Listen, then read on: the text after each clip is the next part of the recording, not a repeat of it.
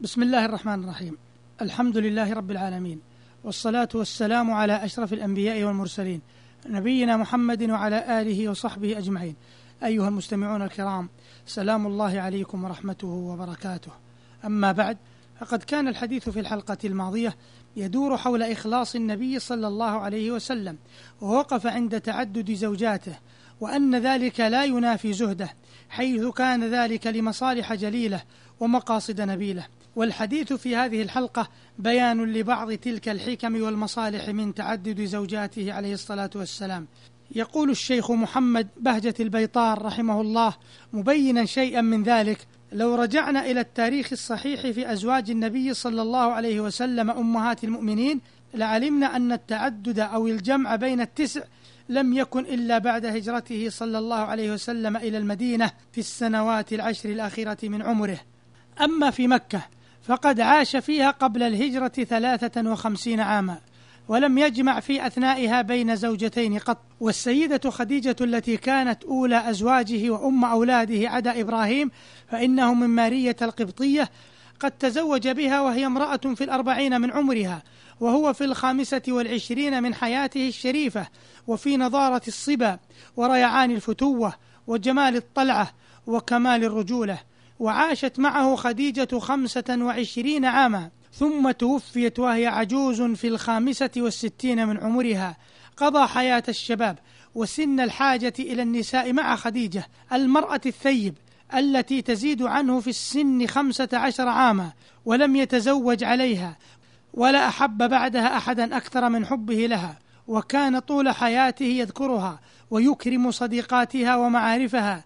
ولما قالت له عائشة هل كانت إلا عجوزا أبدلك الله خيرا منها تعني نفسها وكانت تدل بحداثة سنها وجمالها وكونها بنت صديقه الأول وصديقه الأكبر أبي بكر رضي الله عنه قالت فغضب وقال والله ما أبدلني خيرا منها آمنت بي إذ كفر الناس وصدقتني إذ كذبني الناس وواستني بمالها إذ حرمني الناس ورزقني الله منها الولد دون غيرها من النساء. من هذا الشاهد تعلم أن عفته صلى الله عليه وسلم لا نظير لها ولو شاء لتزوج بحسان الأبكار أو لو شاء لتزوج على خديجة كما كان يفعل غيره لا سيما أن تعدد النساء كان في الجاهلية شائعا جدا. وليس له حد معين ولكنه كان عف الضمير ولم يمد عينه إلى زهرة الحياة الدنيا وزينتها. ثم يواصل الشيخ البيطار حديثه عن الحكم من تعدد زوجات النبي عليه الصلاة والسلام فيقول أما باقي أزواجه صلى الله عليه وسلم فخمس من قريش وهن عائشة بنت أبي بكر وحفصة بنت عمر وأم حبيبة بنت أبي سفيان وسودة بنت زمعة وأم سلمة بنت أمية وأما الأربع الباقيات فهن صفية بنت حيي الخيبرية وميمونة بنت الحارث الهلالية وزينب بنت جحش الأسدية وجويرية بنت الحارث المصطلقية وليس فيهن كلهن بكر إلا عائشة. والحكمة في تزوجه صلى الله عليه وسلم بعد هجرته إلى المدينة ببضعة نسوة في بضع سنين وهو العناية بإصلاح البيوت.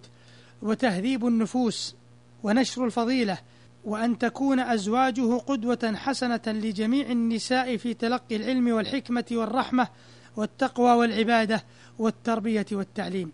ثم شرع الشيخ البيطار رحمه الله في بيان عدد من الحكم وختم كلامه بقوله فأنت ترى أن النبي صلى الله عليه وسلم قد قصر على أزواجه الطاهرات وحرم عليه أن يمد عينيه إلى غيرهن بالزيادة أو التبدل بخلاف رجال أمته الذين أبيح لهم التعدد بشروطه وكذا التطليق وأن يستبدلوا بأزواجهم غيرهن. إذا فقد قصر النبي صلى الله عليه وسلم على دائرة ضيقة من الأزواج وكانت الأمة في دائرة أوسع منها. أهذا الذي يسمونه تمتعا بالنساء أو الأزواج؟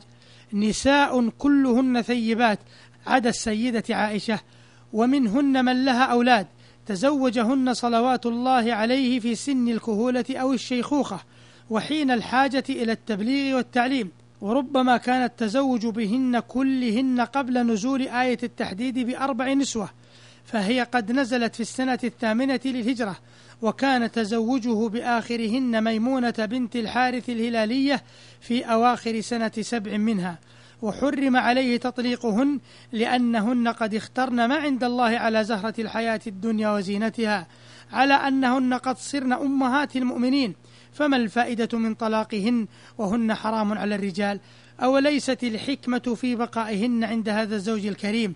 والرسول العظيم متعلمات ومعلمات ومثلا عليا في البر والتقوى وسائر الصالحات بلى ثم بلى. انتهى كلامه رحمه الله. وإلى هنا ينتهي وقت هذه الحلقة التي تبين من خلالها شيء من الحكم من تعدد نسوة النبي عليه الصلاة والسلام والسلام عليكم ورحمة الله وبركاته.